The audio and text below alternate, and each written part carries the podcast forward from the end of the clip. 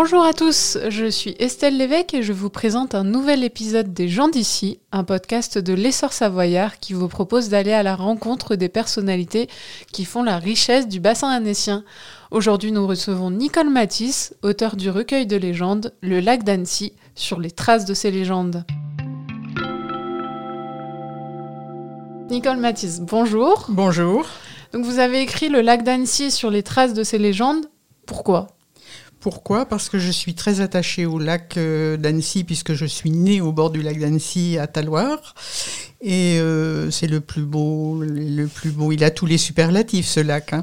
Euh, on y, tous les, les Annéciens y sont attachés. Vous, vous venez de Taloir, pour être précise. Oui. Et vos racines taloiriennes, elles vous sont très très chères. Oui, parce qu'elles sont très profondes, très profondément ancrées dans, dans la commune, euh, particulièrement sur le plateau de Saint-Germain, puisque mon père est d'origine euh, du plateau de Saint-Germain-sur-Taloire. Et sa famille, le nom de, ses grands-parents, de ses parents et de ses grands-parents, il figure dans les archives euh, jusqu'au XIIIe siècle. Donc on peut dire qu'on est de Taloire. Vous êtes une famille historique. Historiquement, on est. Et par contre, euh, il n'y a plus les noms de mes, de mon père.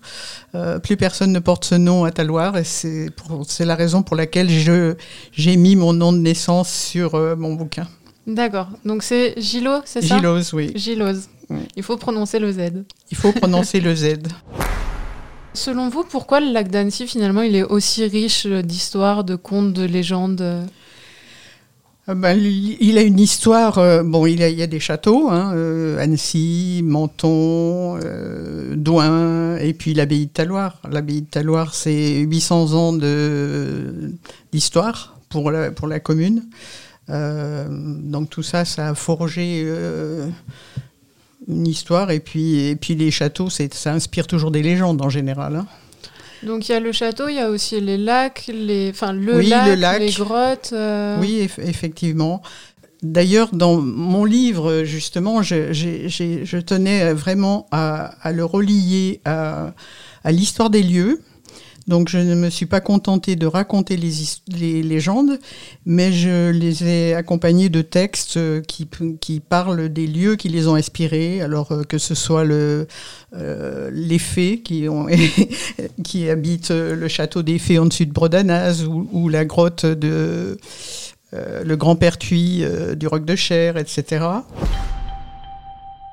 Finalement, quand on n'arrive pas, à l'époque, quand on n'arrive pas à expliquer quelque chose, on l'attribue au surnaturel, ça, au fantastique. Tout à fait. C'est ça. Voilà. en fait, les légendes, à la différence des contes, euh, les légendes, il y a toujours euh, une part de, vérité, vérité d'un lieu ou d'un fait historique.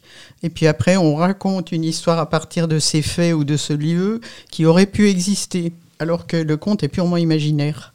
Alors certes, il y a des éléments euh, de merveilleux qui sont dans les légendes, les fées, le diable, euh, qu'est-ce qu'il y a encore? Ben là, il se trouve qu'il y a une ondine à, à, Taloir, ce qui est étonnant parce que les, les, ondines, c'est pas pas des légendes d'ici, c'est des légendes germaniques en général. Et vous, comment vous avez réussi à les compiler, toutes ces légendes Alors, comment je les ai compilées? D'abord, c'est parti d'une seule légende. C'est l'histoire d'une amitié, en fait. J'ai entretenu, j'ai, je me suis liée d'amitié avec une voisine qui venait chaque été euh, habiter Angon et qui habitait dans le moulin d'Angon qui lui venait de ses ancêtres. Alors euh, là, aussi, il y a une histoire familiale qui, remonte euh, très loin, puisque c'est les meuniers d'Angon euh, travaillaient pour l'abbaye de Taloir, ils étaient à leur service. Donc elle, elle venait chaque été parce qu'elle était belge par son père. Et euh, j'aimais beaucoup discuter avec elle parce qu'elle était de la génération de mes parents. Donc elle, euh, elle connaissait bien l'histoire de Taloir avant, avant moi, enfin avant ma naissance. Donc, euh, elle, notamment Angon, parce que je ne suis pas née à Angon, je, je suis venue habiter à Angon dans les années 80. Et donc elle me racontait, euh, notamment un soir, elle me raconte l'histoire du château d'Angon qui aurait existé et que, dont personne ne, se souvient, euh, n'a trouvé de traces dans les archives. Mais euh, on, dit qu'il y avait un château à Angon. Elle, elle était persuadée que le moulin qu'elle habitait tenait lieu et place de ce château.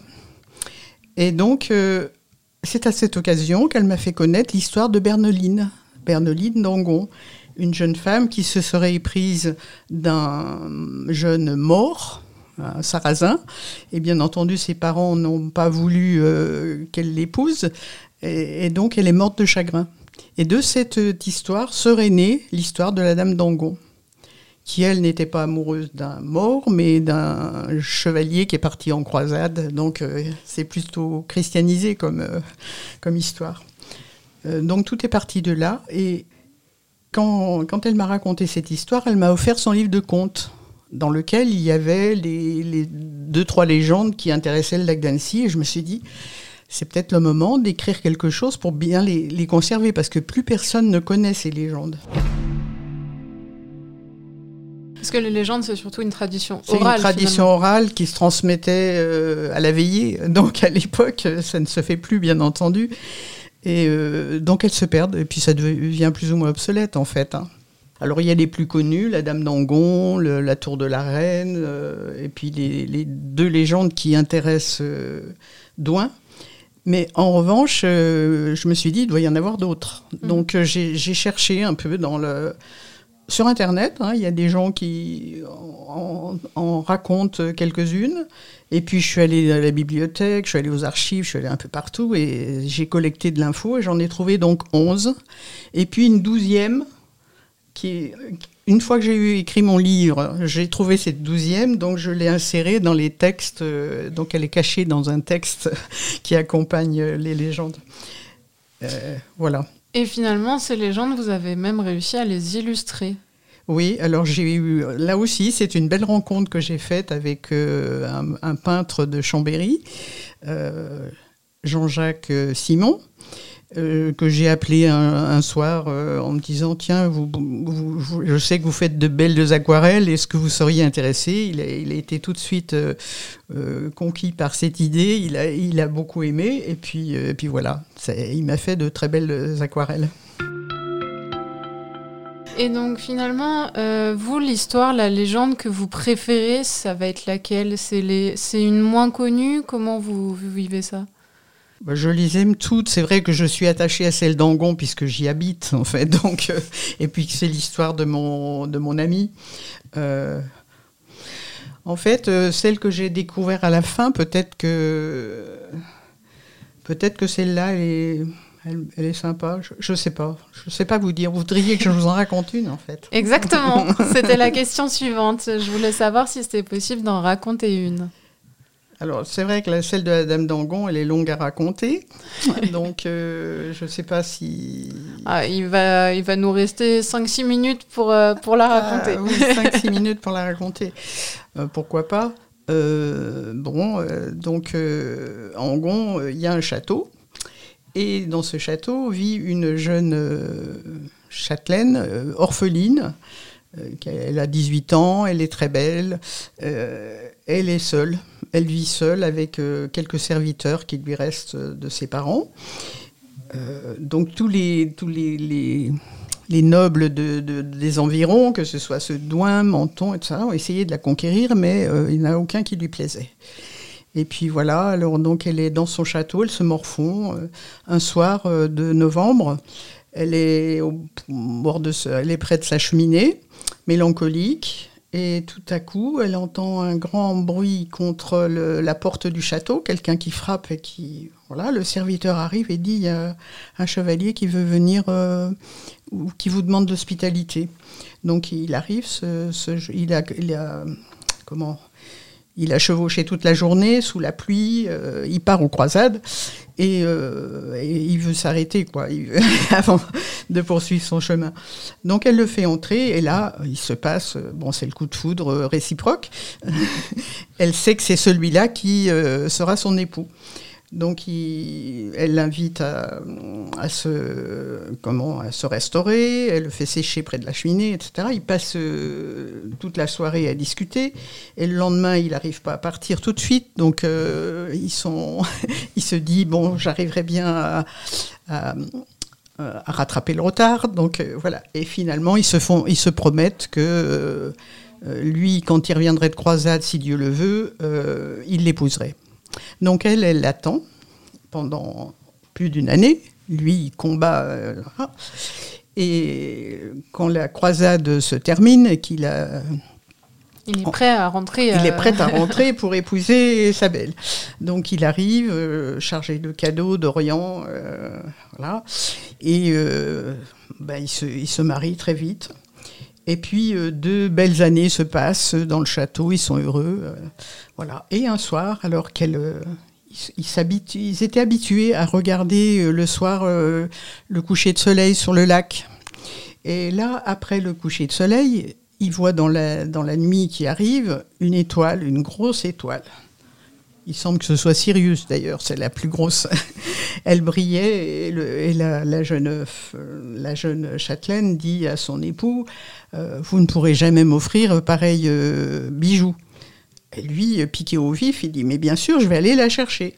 Donc il part à la recherche de l'étoile. Alors, il parcourt énormément de, vallées, de, voilà, il, traverse les montagnes et, tous les soirs à l'horizon, il voyait euh, l'étoile qui, disparaissait à l'horizon.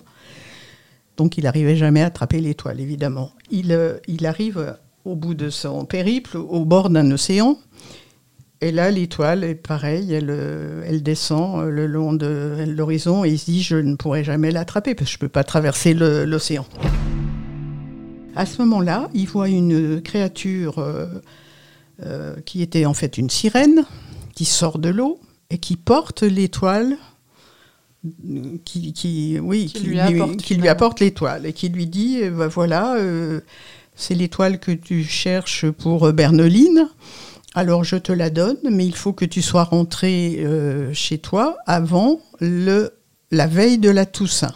Alors il n'attend pas son reste, euh, il se dépêche, il prend l'étoile, il se retourne même pas pour remercier la sirène. et euh, voilà, il reparcourt euh, les mêmes contrées qu'il a traversées jusqu'à ce qu'il arrive au bord du lac, épuisé. Donc là, il est de retour à Annecy. Il est de retour à Annecy. Et à ce moment-là, bah, c'est déjà la nuit et il se trompe de rive. Et il s'en aperçoit quand il arrive euh, face au, autour du château de, de, Douin. Il est en face de d'Angon, mais il, ne peut pas, faire le voilà, il peut pas faire le tour du lac parce qu'il y a du brouillard et puis il va mettre trop de temps. Enfin, à ce moment-là, il dit il faut que je traverse le lac, il faut que je trouve quelqu'un qui puisse euh, me, faire traverser. Et là, comme par hasard, il surgit dans la nuit une barque avec un homme vêtu de noir euh, qui, qui, euh, qui l'appelle et lui dit Et eh, mon ami, euh, je, je, te donne des, donnerai des pièces d'or si, si, tu me fais traverser très rapidement le lac. Le, le vieil homme, le batelier, enfin, le, je ne sais pas comment on appelle le ça, passeur. le passeur, à ce moment-là, le, le, le, fait monter dans sa barque. On ne sait pas s'il y a le cheval. Hein. Bon, ça, c'est un peu. L'histoire ne nous le dit pas. et à ce moment-là, euh, bon, le, le, passeur le fait traverser et arrive au milieu du lac, il s'arrête. Alors l'autre, le, chevalier lui dit Non, mais euh, je t'avais dit de te dépêcher, pourquoi t'arrêtes-tu euh? Et le, vieil homme lui dit Mais tu ne me reconnais pas, je suis Satan. Et donc je veux bien t'amener à Angon mais dans dix ans, tu devras me donner ton âme. Alors le, jeune homme, il n'a pas le choix, parce que de toute façon, euh, il arrivera trop tard et c'est Bernoline qui va mourir. Donc il accepte le pacte. Il arrive à Angon, euh, bien sûr, avant minuit. et il offre l'étoile euh, à, son épouse, qui, bien sûr est ravie. voilà, elle va toujours porter ce bijou à son cou elle ne, sait pas, elle ne se rend pas compte que son mari a un voile de tristesse sur le visage. Mhm. Mais euh, voilà, dix années vont donc euh, se passer sans, sans qu'il se passe rien de spécial. Ils sont heureux. Mais au bout de dix ans, quand l'heure fatidique arrive, à ce moment-là, il commence à, à, être un peu différent. Enfin, il est un peu triste et tout ça. Il ne comprend pas pourquoi il est comme ça. Et puis le fameux jour euh, où il doit se rendre au diable, euh, à ce moment-là, il, va dire à son serviteur, euh, tu, préviendras euh, Bernoline, mais tu lui, raconteras l'histoire, mais tu lui diras pas, euh, enfin tu lui dis pas tout de suite quoi. voilà. Donc quand elle va apprendre que son époux avait signé ce pacte, elle est désespérée, elle veut, elle veut rencontrer le diable, elle veut absolument le, lui demander de lui rendre son époux. Alors, le, elle arrive à rencontrer le diable et euh, à ce moment-là, euh, le diable lui dit mais euh, demain, non, je, demain tu, tu, viendras sur le chemin là et puis ton époux il passera et tu le reconnaîtras. Le lendemain, elle est tellement heureuse, elle, va sur le chemin au bord du lac et puis elle voit passer plein de gens, mais elle voit pas son époux. Elle se dit j'ai été naïve, il m'a trompée. Et elle retrouve le diable quelques jours plus tard et il lui dit euh, Mais elle pleurait, pourquoi pleures-tu euh, tu, Il est passé plusieurs fois devant toi, mais tu l'as pas reconnu. Donc je te laisse encore euh, dix mille ans, je crois, quelque chose comme ça, pour euh, chercher ton époux. Et donc là, elle est désespérée, elle va, elle va parcourir le monde, chercher son époux, essayer de retrouver la sirène, enfin. Et puis elle le retrouve jamais. Et puis euh, elle rentre euh, à Angon euh, beaucoup plus tard, tellement plus tard que son château est ruiné, ses serviteurs sont morts. Et donc, le... entre-temps, elle avait aussi rencontré un mendiant qui lui, qui lui demandait l'aumône. Et en fait, ce mendiant était envoyé par Dieu pour tester euh, le, comment, le, ce qui était bon pour... Euh, voilà. Et, donc, elle, euh, elle lui avait donné l'aumône et en échange, il lui avait donné la beauté éternelle. Donc, en fait, elle est très belle. Elle a, dit, elle a, dix, elle comment, elle, elle a 10 000 ans pour rechercher son, son époux. Mais euh, bon, elle sait qu'elle le retrouvera jamais, donc elle finit par se jeter du haut de la falaise du roc de chair pour, euh, pour se noyer. Mais en fait, elle a, elle a une vie éternelle donc elle ne mourra jamais. Donc, elle est toujours au roc de elle Toujours, elle est toujours dans les grottes du roc de chair. Elle hante les grottes. Euh, chaque fois qu'il y a un baigneur qui se noie près du roc de chair, en général, on ne le retrouve pas parce que c'est très profond à cet endroit-là, puis il reste coincé sous, la roche. Et on, raconte que c'est Bernoline qui a essayé de, retrouver son époux euh, en, les, emportant dans sa grotte, mais en fait, euh, elle les reconnaît jamais. Et donc voilà, c'est comme ça que se termine l'histoire d'Angle. Et puis quand, euh, quand, malheureusement on retrouve le noyer, eh bien elle sait que celui-là, elle pourra jamais savoir si c'était son époux. Alors à ce moment-là, dans le château, dans les ruines du château d'Angon, on entend les pleurs de, de Bernoline. De Bernoline. voilà. Donc c'est Mais moi, j'ai jamais entendu hein, ah. les, pleurs de Bernoline dans, le, dans ce que mon ami suppose être le château d'Angon. D'accord, donc celle-ci et dix autres, enfin 11 du coup, 11 autres légendes sont à retrouver dans votre livre. Tout à fait. Donc du coup, vous êtes Nicole Matisse et vous avez écrit Le lac d'Annecy sur les traces de ces légendes. Tout à fait. Merci beaucoup. Merci à vous. Vous venez d'écouter un épisode des gens d'ici, un podcast de l'essor savoyard. Découvrez une nouvelle personnalité tous les 15 jours et retrouvez quotidiennement toute l'actualité locale sur notre site l'essorsavoyard.fr.